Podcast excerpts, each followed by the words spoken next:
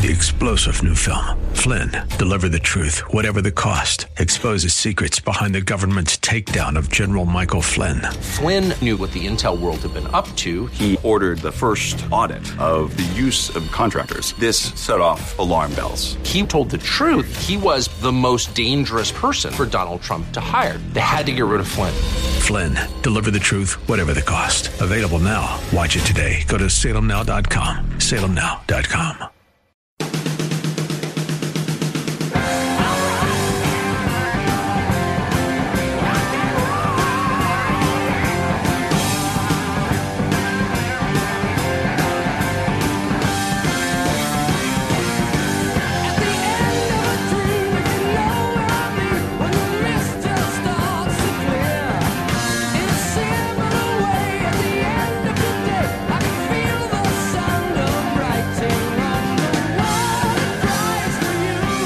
What's going on, everybody?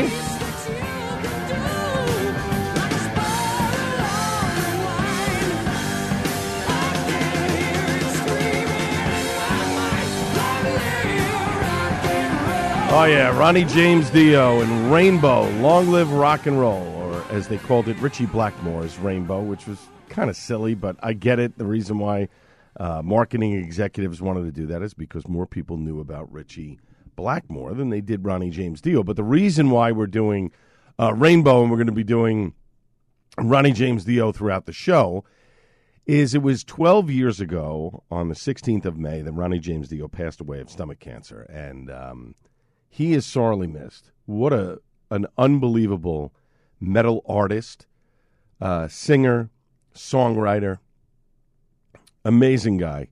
I listen to his stuff all the, all the time. I still miss him, and it's, just it's, I can't believe it's been 12 years uh, that he is gone. So we'll uh, we'll play some solo Dio, some Black Sabbath. Maybe we'll slip in a little Elf there. Maybe some Elf in the final segment. His first band, first real rock band that uh, had commercial success. Uh, we got a great show for you tonight. We got a guest that's going to be joining us a little bit later this hour. News and notes, of course, to get to. You can follow me on Twitter at Al Gattullo, Instagram at Gattullo. That's G A T T U L L O, Facebook.com slash AG Craft Beer Cast, email at albertg at nycradio.com, iTunes, Google Podcasts. You just do a search for AG Craft Beer Cast. We're also on Amazon. We're on iHeartRadio. We're on Audacy. Uh, and of course, the Hopped Up Network. Head over to the Hopped Up Network. Great guys over there at the Hopped Up Network. Uh, just head over to the hoppedupnetwork.com. You can listen to this show, download it as a podcast, or there is a, a smattering of other shows on there, some award winning ones as well, uh, that you can listen to uh, at your leisure anytime that you want, which is really cool. Now, coming up in 20 minutes, Ryan Slater, the Chief Operating Officer from Team Player Productions, is going to join me. The sixth annual Vail Beer Classic taking place next month. We'll discuss that with Ryan along with some other stuff and how things are going in terms of festivals. Was just at a festival uh, last weekend, at a festival this past weekend. Uh, big successes on both of them. Nice to see people out and about again uh, as the warm weather, uh, as the weather at least warms up uh, in most of the country. But uh, I wanted to get Ryan's take on that as well because they had some issues.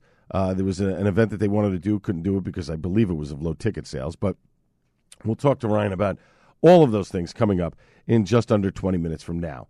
Uh, beer news to get to. Cape May Brewing uh, has announced their latest lager, Longliner. It's already been released. It's distributed in 12 packs of 12 ounce cans.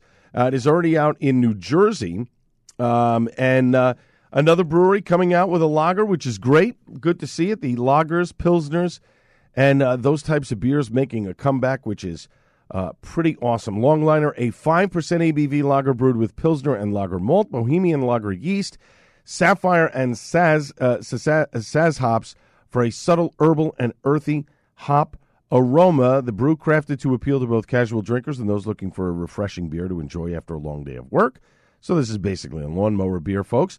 Longliner, first released in the Cape May Brewery tasting room last fall. It's the first time that it'll see distribution across the region. Now, to celebrate the distribution's release of Longliner, Cape May Brewing offering a Nomad Grill giveaway to one lucky winner. The giveaway is live now, runs until July 31st. Customers can enter to win at Longliner point of sales displays of participating retailers. Distribution, as I said, in New Jersey has already begun. It'll be uh, heading out to eastern Pennsylvania later this month Longliner 12 packs will hit Delaware starting in June. CapeMayBrewing.com for more information if you want to check out Longliner. And uh, that's definitely one that if I see it somewhere, I will. Uh, maybe I will pick up a 12 pack of cans of that because I, I, love that some of these things are now coming out in 12 ounce cans, beers. Uh, it's sometimes you just don't want 16 ounces of beer, and I don't want to pour out uh, beer that I don't drink. I'd rather, you know, not that I want to try and drink the whole thing, but and there are times. Listen, I'll be honest. Uh, I'm pouring a beer. If it doesn't all fit in the glass, I might not drink the rest of it in the can. I might just let the what I have in the glass, drink that, and that's enough for me. So it's nice to see 12 ounce cans trying to make a comeback. Although then again, with the prices of aluminum these days, uh, who knows what's going to happen in terms of the beer industry. And speaking of which, in terms of the beer industry, the Trappist monks of St. Joseph's Abbey in Spencer, uh, Massachusetts, have decided after more than a year of consultation and reflection that brewing is not a viable business. They are therefore stopping production of their beer. That was according to an announcement that the company made on Facebook. So there are now only 10 Trappist beers left worldwide. Five of them are in Belgium Chimay, Orval, uh, Rochefort, Westmalle, and West, uh, West Velteren. What? I don't know why I manhandle that name all the time. Um, the um, Spencer Brewery was the first and only American uh, Trappist beers. In 2013, Spencer Brewing became the ninth Trappist brewery to get the authentic Trappist pro- product label, supported by the monks of Notre Dame uh, de uh, Scourmont Abbey, where the famous Chimay Trappist beer is brewed. These beers were the first and only American Trappist beers. Three cri- uh, criteria are required for a Trappist beer to be labeled authentic. Part of the proceeds must be donated to social causes. The beer must be brewed in a Trappist abbey, and it must be brewed under the supervision of monks from that order. So if you don't do those three things, you're not considered a Trappist beer. Uh, so there are 10 breweries left with uh, the title of a Trappist uh, abbey. The five that are not in Belgium, uh, one is in Netherlands, one is in the Netherlands, one is in Austria, one is in England, the other is in Italy. And we, you know, we did. Uh, I remember the three women. I forgot the name of the book. Uh, forgive me. It was a number of years ago, but these women traveled to all of the diff- different um, Trappist breweries to experience what it's like to make a beer uh, from the monks and how they give back to um, the the you know the the places where they live and et cetera, et cetera. And um, you know it's it's interesting uh, the process that goes behind it and why these three things must be maintained in order for you to be considered a Trappist brewery. There are some that argue that there are other Trappist breweries. There are three other beers um, can call themselves Trappist, but without the title of authentic because they don't meet the required conditions. So there are, I think there is another brewery in the United States that considers themselves or calls themselves Trappist, but they're not authentic because of the fact that they don't meet the required conditions. Now, Saturday, June 18th from 11 to 5 p.m. Actually, before I get to that, and, and this is this is the shame of the economics of it of it all.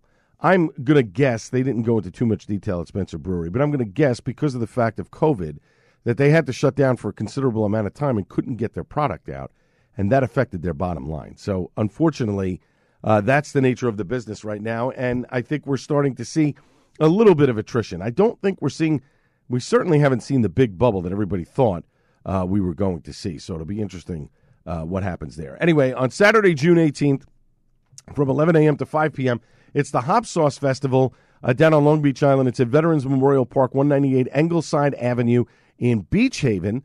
Uh, this is a big event where you pay one price, you get to drink craft beer, and you can taste all these hot sauces all day long. It's in its seventh year. Uh, it's a craft beer and hot sauce festival set to the soundtrack of an eclectic mix of original live artists. It's become a favorite of traditional LBI summertime families and a new generation's appreciation for great food, drink, music, and art. Uh, this is all done by the Jetty Rock Foundation. They partner with Beach Haven, spice it up, and each year Hop Sauces raises funds for Jetty's nonprofit arm. Uh, it is a locally based coastal lifestyle apparel brand and certified B Corporation with a legacy of involvement in the Long Beach Island region. The mission of the Jetty Rock Foundation is to protect our oceans and waterways and support those who build their lives around them. Tickets are on sale now. JettyRockFoundation.org. They run from 55 bucks for beer only, 20 bucks for just the hot sauce tastings with the beer. Obviously, the $55 for the beer. You get to taste the hop sauces. 20 bucks just for the hop sauce tastings, or there's a VIP at $125, which gives you upgraded access, side stage, all that kind of good stuff. So if you're interested in doing this, jettyrockfoundation.org. You go on the website there, you can purchase tickets uh, there for Long Beach Island in June. And then finally, the last weekend of May marks the arrival of a first of its kind craft beverage collective for San Diego County. It's named for the collaborative spirit at its core. Collab Public House is a concept combining brewing, winemaking, and culinary components under one roof. That's located in Vista, just off of State Route 78. The two story indoor outdoor space has been highly anticipated, most notably by local craft beer enthusiasts. They're going to hold a three day grand opening uh, starting Friday, June 10th to Sunday, June 12th. Uh, it's a 12,500 square foot area. 4,500 square feet of it is a tasting room space, supplemented by an 800 square foot patio. It's equipped with brewing equipment, fermentation tanks, cold storage, and space for barrel aging, all of which are shared by a trio of brewery tenants that includes a longtime San Diego County operation, a brand new brewing company, and a standout beer interest from Orange County. Um, they're going to share their ta- it'll be a, a shared grand scale tasting room. There'll be wines, excuse me, wines produced on site and food from an in-house kitchen. So it's something for everybody. This is really cool. So Barrel and Stave Brewing are going to be there. This new brewing arm for a family of beer-centric SoCal bars headed by Chris Banker, a well-known, highly decorated homebrewer hailing from North County. Breakwater Brewing. This will be a second brewing location within the county for this award winning business. They've operated a coastal brew pub in Oceanside for the past 15 years, although I didn't taste that. I'm going to have to taste them when I'm out there. Laguna Beach Beer Company. Uh, this is uh, an Orange County based brewery. This is uh, seven years old. They're going to expand into San Diego County. Propaganda Wine Company. They'll have wine there and Baby's Badass Burgers. It's the first brick and mortar for this popular mobile food vendor with celebrity ties and Los Angeles roots. So this is really cool. So they're going to have all these things in there. It'll uh, the grand opening three to ten p.m. Friday, June tenth, noon uh, to ten p.m. on Saturday, June eleventh, and noon to nine p.m. on Sunday, June twelfth. Collab Public House, located at twenty one twenty nine Industrial Court in Vista, California. I'll be out there in November. That is a place I will definitely look to go to because I want to see uh, how the operation is run. And uh, sounds like a really cool concept. It'd be great if they could do something like that in New Jersey. And speaking of New Jersey, when we come back after a short break, lawmakers in New Jersey are hearing competi- competing visions for liquor license reform. That's right, New Jersey and liquor license reform. Could it happen? We'll get the details coming up next on the Al Gattullo Craft Beer Cast on AM 970 The Answer.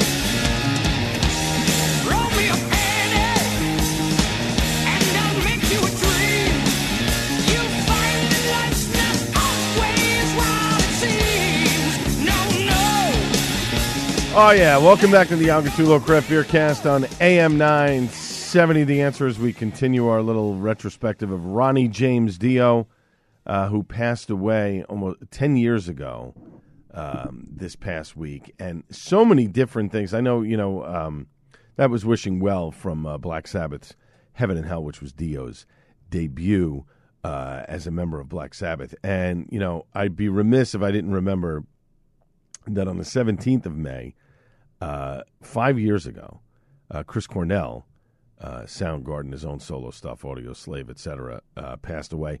You know what? We'll do something on him on next week's program. We'll do a whole bunch of stuff uh, from Chris Cornell because I don't want to give him short shrift here, and I want to, uh, you know, respect Ronnie James Dio, which I had mentioned that we were going to play different songs from different Dio eras during the program, and it's uh, it's just amazing. It's ten years that he's gone from uh, stomach cancer. Just uh, unbelievable. Now, listen, coming up in ten minutes, Ryan Slater. He's the chief operating officer from Team Player Productions. He'll join me the sixth annual Vail Beer Classic taking place next month. We'll discuss that with Ryan along with some other stuff that'll be taking place in just about ten minutes from now.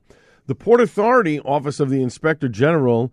Uh, last week confirmed that an investigation found customers were charged between twenty-three and twenty-seven dollars for seasonal beer at LaGuardia Airport last summer. Now, the aviation department's new compliance and enforcement measures, enforcement measures, excuse me, will routinely monitor prices to ensure that they are aligned with the regional marketplace. The revised policy covers all authority airports, including Newark Liberty, caps all concession prices at local off-airport street prices, plus a maximum surcharge of 10%. It requires concessionaires to offer lower priced food and beverage options to provide a wider range of value for customers. Look, I never understood having a couple of drinks uh, before you fly. Alcohol is always bad, either before you fly or while you're flying, because it dries you out. So I try to avoid it when I get on a plane. Um, I'll drink a lot of water to stay hydrated um, because you just you feel better. Believe me. Um, my advice is probably don't have a drink before you get on a plane. But in that same token, to be charging, and I remember this story from last year, to charge twenty five or twenty seven dollars for a Samuel Adams summer ale that you can get a six pack of it for eight bucks somewhere is just ridiculous. Do you really need to need to have a beer that badly? Now, having said that, yes, I do believe that they should offer cheaper offerings. If you're supposed to be, you know, uh, aligning your prices with the places in the area, there is no place except for the Prudential Center that would charge you that kind of money for a beer. And then on top of that, a 10% surcharge on top of that. You know what I mean? It's just ridiculous. So, folks, if I were you, uh, it's a great idea, and there are some local brews at the airports. But if I were you, avoid the alcohol when you're flying. Uh, not a smart idea. But yes, water should be cheaper. Sandwiches should be cheaper if you got to grab something to eat. It's absolutely ridiculous that the airports charge that much money uh, for things. I just don't understand that. I mentioned this on last week's program, but I want to bring it up again. The good folks from Coastal Brew Works, uh, John and Matt, uh, they are launching at the end of May. They're going to have two beers that'll be out. Uh, they're doing some tap takeovers at a number of places. They'll be at the Cloverleaf Tavern on Tuesday, May 24th. They're also going to be uh, airing their uh, lager guys at the at the Cloverleaf. They're going to do it that night there. There'll be a Paragon Tap and Table on Wednesday, May 25th. They'll be at the Ale House in South Amboy on Thursday, May 26th, and then they'll be at Maloney's on Friday, May 27th. I'm to I'm definitely making the Paragon one. I'm to try to make the Maloney's one as well because it's a Friday. I love Maloney's. I love their beers on tap. They've got over 50, 100 taps or whatever it is. And the food is pretty good too. So I might take a ride over to the Matawan uh, to check that out as well. An owner of Santa Rosa Wine Company adding a new drink to the mix. Chris Jackson of Jackson Family Wines and his wife Ariel announced uh, they've bought Golden State Cider. Jo- uh, Jolie, uh, Jolie Devoto and Hunter Wade sold the Helzberg uh, Cider Company. This is in California. After starting it a decade ago, terms of the deal not released. The cidery will fall under a new company, Sonoma Craft, along with Seismic Brewing Company, which the Jackson started back in 2015. The new company will employ about 80 people. So if you're in the Sonoma region, go check that out.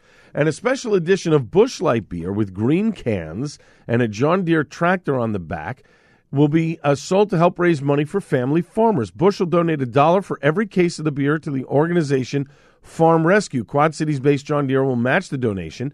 The John Deere Special Edition Busch beer uh, is on sale now through July 3rd. Of course, I'm not a Busch beer fan, but hey, if you want to support uh, the folks from Busch Light and support farmers as well, uh, that's a pretty cool deal. Again, a dollar from every case of the beer will go to the organization Farm Rescue. And then finally, Treehouse Brewing They've announced they're going to be offering green IPA for $15.20 a four pack.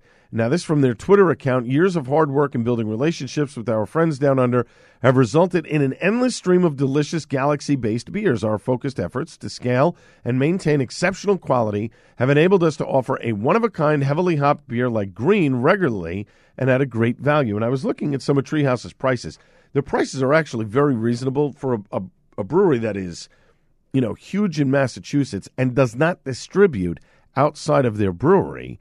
You can only get it at Treehouse. Now I know they have some locations, Cape Cod and other places, uh, but I found I find it interesting um, that they don't distribute anywhere else. You have to go to the brewery to get their beers, and yet they're able to offer it to uh, a four pack of Green, which is a very good IPA, by the way, for fifteen dollars and twenty cents a four pack.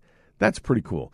I must make the journey up there one of these days. It, you know, it's about three and a half hours from my house, but I got to take a Saturday, get up early in the morning, and just take a ride up there. Um, maybe just go on a little road trip with the wife and uh, for that, and go check that out. Maybe we'll do some lunch in Massachusetts or something. I don't know, but I have to get the Treehouse. I've I've certainly drunk enough of their beers to um, to make a trip to what I call the mecca.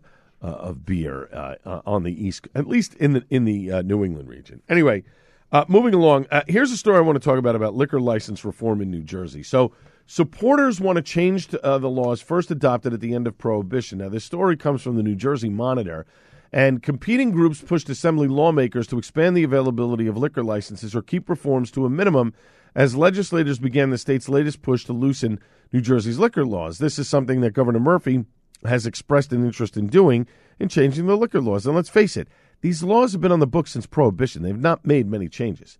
Um, Advocates for liquor stores, convenience stores, grocers, and distilleries alternatively urge members of the Assembly's Oversight and Reform Committee to keep alcohol sales to retailers, expand them to new venues, and broaden the availability or affordability of licenses, all while maintaining value for existing license holders. That's the biggest argument here. Um, uh, and this from Michael DiLoretto, who testified on behalf of Grocer Industry Group uh, the New Jersey Food Council. New Jersey law has changed gradually over time, but we haven't had a major review of our alcohol beverage laws, and now's not the time to make piecemeal changes. Now's the time to take a more holistic look at how our laws are structured. So, New Jersey laws enacted after the end of Prohibition limit the number of available liquor licenses to a town's population. For every 3,000 residents, a municipality can issue a single license. Those rules, long targets of reformers who argue the strict license limits have slowed economic growth in the state, keep demand for licenses high, and push their prices even higher. It's a commodity if you have a liquor license. So, uh, this from Sal uh, R- uh, uh the executive director of the New Jersey Gasoline uh, Convenience Store and Automotive Association. We don't want to sell vodka. We don't want to sell bourbon. We don't want to sell tequila. We don't want to sell any of those things. We want the convenience of people driving home from work to stop maybe while they're buying gas and to pick to be able to run inside and pick up a six pack of beer. Now, Pennsylvania allows licensed convenience stores to sell beer and wine, as does New York, but such sales are prohibited in New Jersey. You have to go to a liquor store for that. Um, these license holders have invested hundreds of thousands of dollars, millions in some cases, into this, system as it already exists. This from Amanda Stone, Director of Government Affairs for the New Jersey Restaurant and Hospitality Association, which is very powerful. Additionally, many have used their licenses as security when seeking bank financing. Their established presence in the industry must be acknowledged and carefully considered when developing any potential changes in the future. Now, again, I agree with that. These people have paid enormous sums of money to hold on to their licenses or obtain a license, right? Some of them go for millions. So it's a commodity to them, and I get that. So, but I think there is room to be able to balance the law so that some can get liquor licenses at a reduced rate, and those that have the licenses at the high price that they paid for from a business owner or whatever will still retain value. I don't know what that middle ground is. Um, and I've said this before. I'd love to have a roundtable on this subject because I think it's very important, especially in New Jersey, because there are things that can be done that can um, that can help uh, businesses. I think that convenience stores should be able to sell beer. Uh, I don't think it dilutes from the liquor store. If you're going into the liquor store to get tequila or whiskey or wine, you're going to go to a liquor store. I think it should be for beer only, not wine, just beer, right? Um, I do think that there is room for reform here. And I think we have to bring this stuff into the 21st century. Now, am I hoping that it gets done within this uh, the, the, next couple of years? Yes. Do I think it's going to happen now? No, I don't think so. I don't think it's going to be a radical change uh, this year. But I do think that the conversation, as it's presently constituted, is going to gain momentum and keep moving forward. This is a smart thing. Uh, the other the other part of it is I don't think that the I think delivery should continue to exist for the for the breweries. I don't think it should be for everybody. Because I think you run into a situation where you don't know if a guy's 21, he's supposed to be proofed, maybe somebody slips and doesn't. I, you know, there's a lot of red tape in there. I but I do think that the brewery should be allowed to continue uh, to deliver beer because it was a big economic source for them, and they have much smaller margins, and they're not able to do as much as liquor stores or restaurants, et cetera, et cetera. That's just my two cents there. We're going to get back to this subject at some point uh, in the next couple of weeks. It's definitely something for a discussion uh, at a later time where we can open it up for a full show. When we come back after a short break, Ryan Slater, he's the Chief Operating Officer for Team Player Productions, will join me. This is the Al Gattullo Craft Beer Cast on AM 970 The Answer.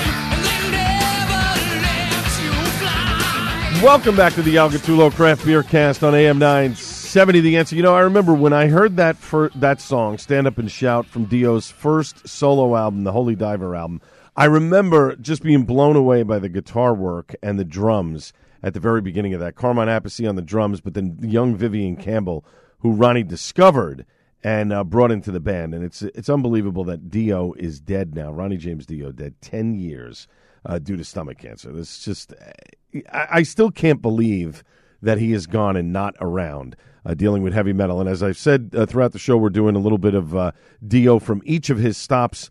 Um, uh, Rainbow, Black Sabbath, and uh, we did some solo Dio here. We're going to do some uh, Elf a little bit later on in the program. My next guest, though, on the program, he is the executive director of Team Player Productions. They produce world class events for lots of breweries and other organizations all over the country, going on 25 years now. They got a big one that's coming up next month uh, in Colorado. We're going to dive into that in just a moment. For more info on all of the events, you just go to tppevents.com. Let me welcome onto the program uh, Ryan Slater. Ryan, how are you? Hey, I'm doing well. Good morning. Good morning. Uh, let's dive right into uh, the Vail Craft Beer Classic. This is going to be taking place two sessions, Saturday, June 18th, noon to 2.30 and 3.30 to 6 p.m. But the hook for people is to get in on the Friday night extended tasting. Tell the folks what the Friday night extended tasting is all about, Ryan. Yeah, so we're up in beautiful Vail. Friday night kicking it off. Uh, we've we've moved to more of a session model for our beer fest out here instead of one giant session, mm-hmm. splitting it up into a few different sessions, a more intimate tasting for both patrons and the brewers. You get a chance to talk with everybody. So Friday night, kicking it off, a longer session time for everybody, gives you a little more time to enjoy yourself. And then we've kindly asked all the fabulous breweries out here in Colorado to bring something a little special. So uh, from kick off the summer, I'm sure there'll be some sours, some some easy crushing uh, drinkable beers there, but also some special stuff maybe from the winter that they still got lying around. So always something special, always a, a surprise on what exactly they're going to bring. But I would recommend coming on down to the Friday session for a little fun, and then of course Saturday they'll be there still, and, and plenty of great beer all around for everybody to enjoy. And Ryan, what breweries are going to be at the Vail Beer Classic that you're looking forward to sampling on? So one of the benefits of being up in Vail is we're kind of centrally located in Colorado, so we get a lot of the fun front range breweries. Four Noses is coming up. New Terrain will be up there. So a lot of kind of front range guys, but then we also have the mountain guys. Baker's Brewery's always been great partners. Broken Compass, kind of in the Vail Valley, Eagle Summit, um, all those guys. But then we also kind of get the other side, the eastern side, that or excuse me, west side that doesn't necessarily get as much love, and, and a lot of people out here on the front slope don't get to. Ramblebine is a, a one that comes to mind that uh, will, will be able to come up from kind of the Grand Junction area. So it, it's a great centrally located that people in Colorado get to try a lot of craft breweries that get to come up. We're working with the Brewers Guild here in Colorado to mm-hmm. make sure the little guys are represented. That's what this this event's always been about. So, bringing in some of the, the smaller guys you don't necessarily get to see at, at all the beer fests, but a, a great representation from all around Colorado here. We're talking with Ryan Slater, the executive director from TPP Events. They're hosting uh, the Vail Craft Beer Classic. It's June 18th. There's two sessions. That's a Saturday, noon to 2.30, 3.30 to 6.30 p.m. of the two sessions. There's also a Friday night event. The tickets are on sale now. TPPevents.com is the website for more information as we're here on the Al Gattullo Craft Beer Cast on AM 970. The answer. Um, is there, uh, I believe there's something going on here where a portion of the proceeds goes to uh, a charity. What charity would that be, Ryan? It does. We're working with two different charities. We have the Vail Valley Mountain Trails Alliance, which we've been partners with for for years now. They help maintain all the great trails up there in the Vail in Vail Valley. Um, awesome guys. They're also all mountain bikers, so they can swing a few kegs. So that that helps me as well.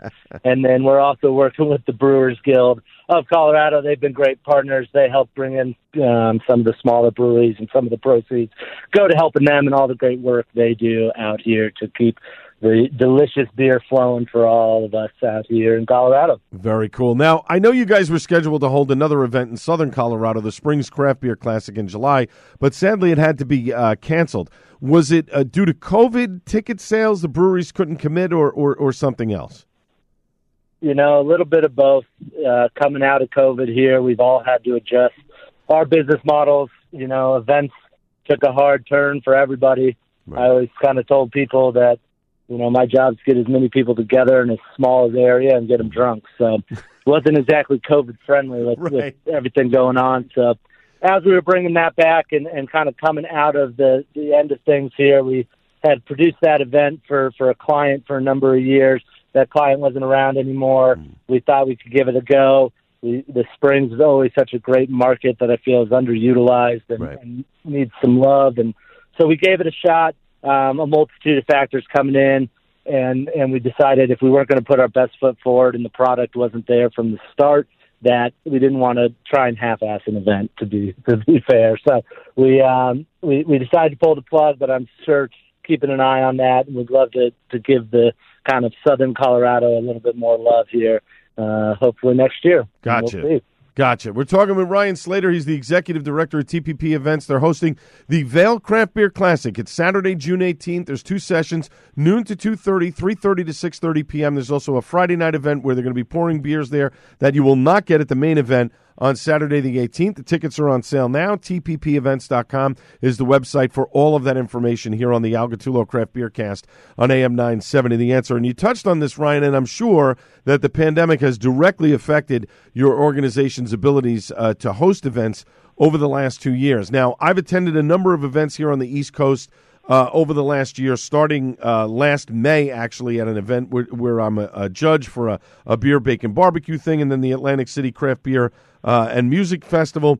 And I'm noticing that people are starting to come out now uh, a, a, lot more. Is that what you're seeing, or is this this pushback where it's kind of like, you know what, uh, maybe I'll get together with you know four or five friends, but to get together with with a hundred, couple of hundred people, maybe that's not the, the the right thing that I want to do right now. What what is it that you're seeing?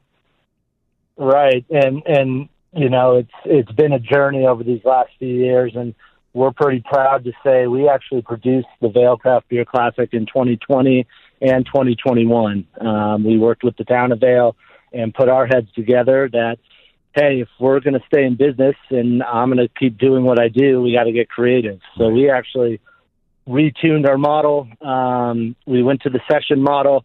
We went to uh, every patron wore a mask and we gave them a tray and they got samples from all the breweries and then went to their seat, took off their mask, and kind of were able to enjoy their flight, if you will. So mm. we've been producing events now through all of this in various forms or fashion, and uh, I uh, can't say how thankful I am to the patrons, the breweries, all our partners um, for the support through these crazy years, and and everyone that came out was just so thankful to be able to do something, regardless of yes, it's not the norm, and and we miss having everything we have, but to be able to do an event and have a little bit of normalcy was great the last few years. And so this year, feeling like we're on the uptick, I think the demand and the excitement for everybody to hopefully be back, knock on wood, on on a healthy term and. Yeah.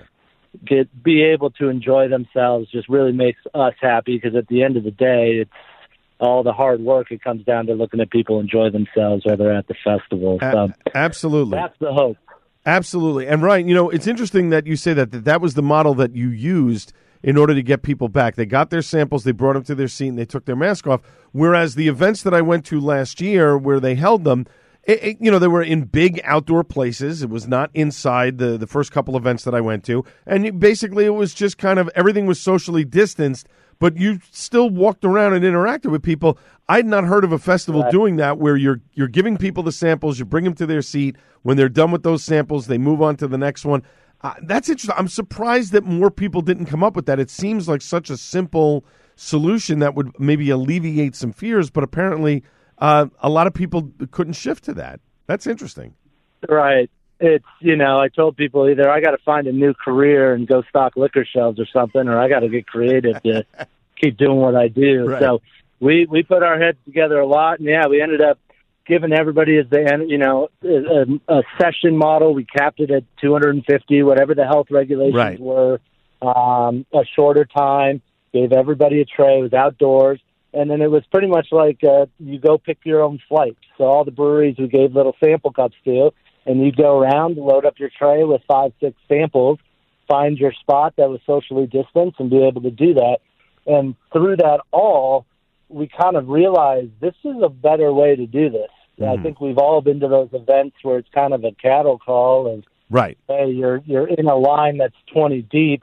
I got to finish this beer, get a sample, not even say hi to the guy pouring or the gal pouring, and Mm-hmm. go get in another line because it's going to take us 20 minutes. So we reevaluated all of that, and I don't go to festivals anymore that are that big and squished. So we found the experience for those coming and the breweries and the brewers. You know, there's a brew fest every week. It feels like out Right. here. What's going to differentiate that, and, and being able to have those smaller sessions, that intimate experience where you can kind of, hey, try this new beer we've done. We'd love to have you come to the tap room, and you're not feeling forced to just pour. Hey, here's on to the next. Can't talk to you. Sorry. Right. So that's how we switch. So all of our models, we do wine festivals, beer festivals. We've switched all of our models to multi-day, multi-session. A little bit longer for the, the, the vendors and, and breweries and wineries, but I think the overall experience, we still see the same amount of people. You just get such a better uh, interaction, and and I think that is a positive that came out of all this is just to reevaluate and make sure we're putting out the best events and products we can. And I I think we found something special with our model here moving forward. That is pretty cool. My guest has been Ryan Slater, the executive director from TP- TPP Events, the Vail Craft Beer Classic. It's Saturday, June 18th. There's two sessions, noon to 2.30 and 3.30 to 6.30 p.m. There's also a special Friday night tasting that's going on as well. To get tickets, tppevents.com. That's the website. Uh, Ryan, thanks so much for joining me tonight, uh, uh, and uh, good luck with the Vail Craft Beer Classic. Can't wait to chat with you down the road on some other things you have going on. Can't wait. I sure appreciate it. If you ever want to talk Carmine and Deal, I'm all here for it too. That sounds great to me. Awesome. Thanks, Ryan. Up next, Suds and Duds on the Al Gattullo Craft Beer Cast on AM 970 The Answer.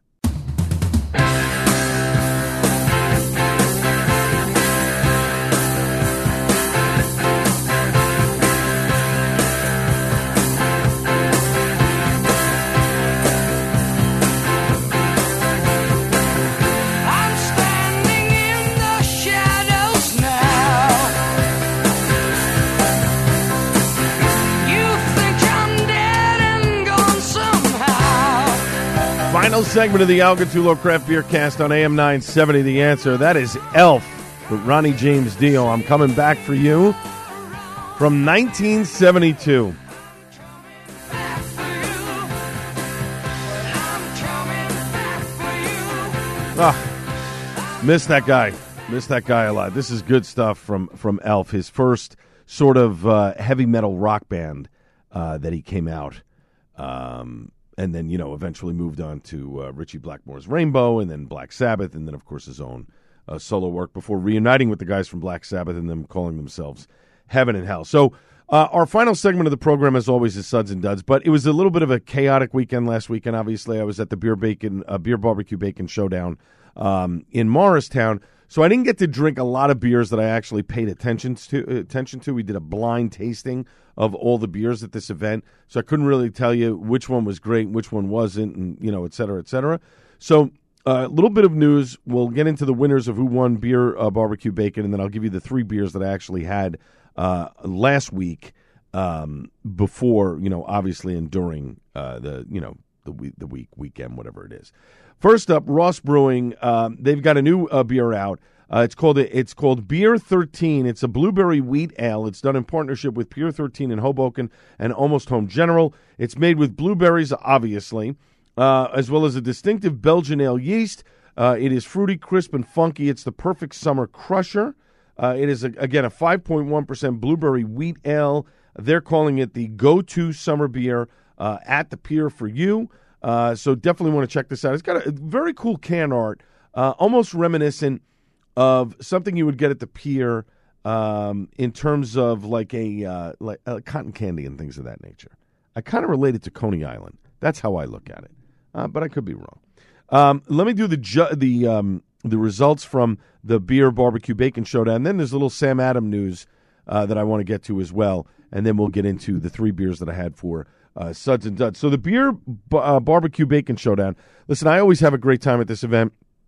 And thank you, uh, Allison, uh, for inviting me to judge. And it was great to catch up with uh, people that I hadn't seen in a while. So, uh, without further ado, we'll get into the best dish was Rev Tacos tacos that they had. They had a couple of different um, tacos, which actually I didn't get to eat. I was so overwhelmed with some of the other food and the beer, I didn't actually get to try it. So the food experts that were there, Jenna Inta Simone and others, they took care of uh, Chef Chris, Chris Massey.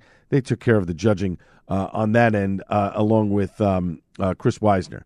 Uh, the best brew was Lone Eagle Brewing's uh, uh, Chalet Mexican Lager, uh, which I thought was really good. It was uh, there was a lot of lagers there, um, and some breweries didn't enter a lot of beer. Some entered one, some entered two. So that was interesting.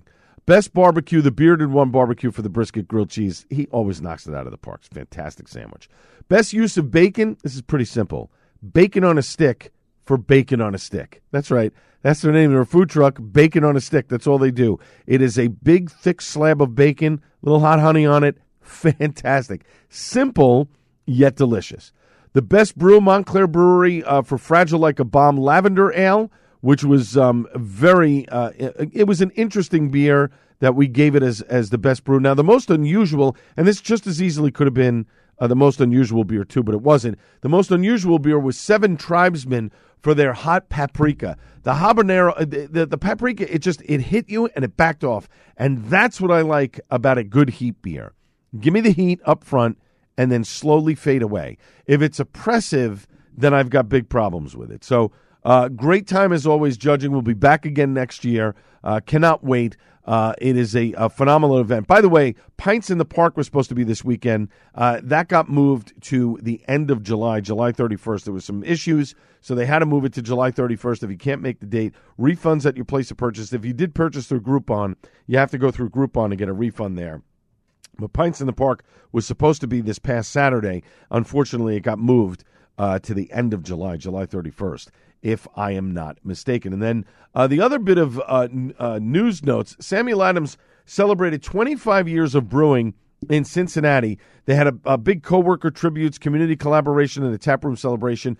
So this was back in 1997 that the Boston Beer Company put down roots in Cincinnati. They bought the historic uh, Hudepohl-Schoenling uh, Brewery on Central Parkway. They renamed it the Sam Adams Cincinnati Brewery. Uh, it is the city's largest and oldest operating brewery, celebrating 25 years of brewing in the Queen City.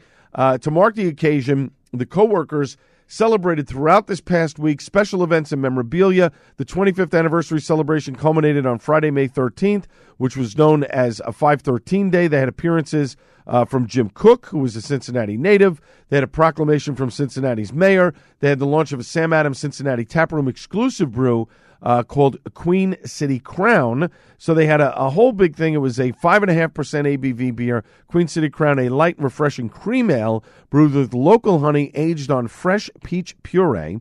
Uh, and they had all kinds of different events. So they had a. Um, they had a big event there, 25 years of brewing. Uh, guests got to enter a raffle to win an exclusive behind the scenes brewery tour with Jim Koch. Uh, that uh, he took them around later that evening. So, really, some really cool events that happened at the Sam Adams Cincinnati Tap Room. Um, uh, you know, the 25 years being open. They used to have a tap room in Philadelphia uh, that served food as well as brewed. I think there was like a special one off beer that was in Philly. Uh, visited there a long time ago. God, it had to be got to be 20 years ago that I was there. More than 20 years ago. Got to be uh, almost 25 years ago that I was there. Uh, but I don't think that that is. Uh, I I don't think they're open anymore. But kudos to Sam Adams. You know, 25 years of brewing in Cincinnati, and people go, why were they brewing in Cincinnati? Well, that was part of the distribution to get the beer out further west. So that's why they opened up a Cincinnati tap room. Uh, let me dive into uh, a couple of beers here that I had uh, over the past week that I actually recorded on Untappd. You can follow me there uh, at Gattullo, G A T T U L L O. Had a Ramstein uh, Blonde Hefeweizen by uh, High Point Brewing, or Ramstein. They're known by both names. Uh, this was over at Cowan's Public. Solid, easy drinking hef. It had been a long time since that I've been at Cowan's Public uh, you know, since before the pandemic. And um, I like what they've done to change the menu up a little bit. It's mostly just sandwiches, little pick, fing, finger foods, things of that nature. Um, tacos are on the menu, burgers, but um, n- nothing really expansive, which is great. the bartenders there make phenomenal drinks. I had that beer and then I ended up having some cocktails because what they make there is excellent. The bartenders are such experts at doing it. Um, but a great, easy drink and half uh, from Ramstein. Delicious beer. Uh, my friends Kim and Colleen from uh, Wet Ticket, uh, they had given me a bunch of beers, and thank you, ladies. Appreciate that. Um, brand new day, Acai Bowl uh, from Crooked Hammock Brewery. You know, we've interviewed these guys from Crooked Hammock and have not had any of their beers. I have to tell you, this was a decent sour. I didn't really get any banana out of this. I definitely got the blueberry and the strawberry.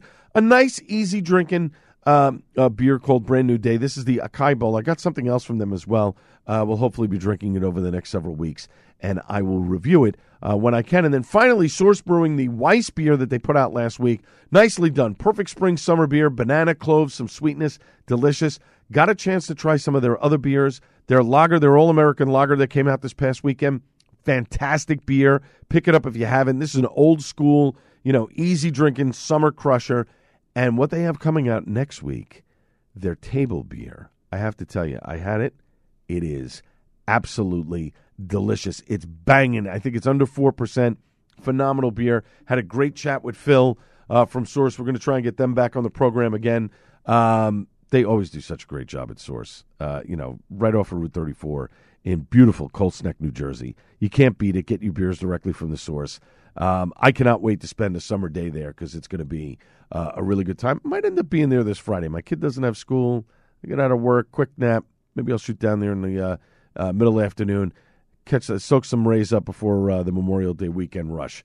Definitely something to look forward to. And of course, portions of this program brought to you by Paragon Tap and Table, 135 off the Parkway in beautiful Clark, New Jersey, 77 Central Avenue.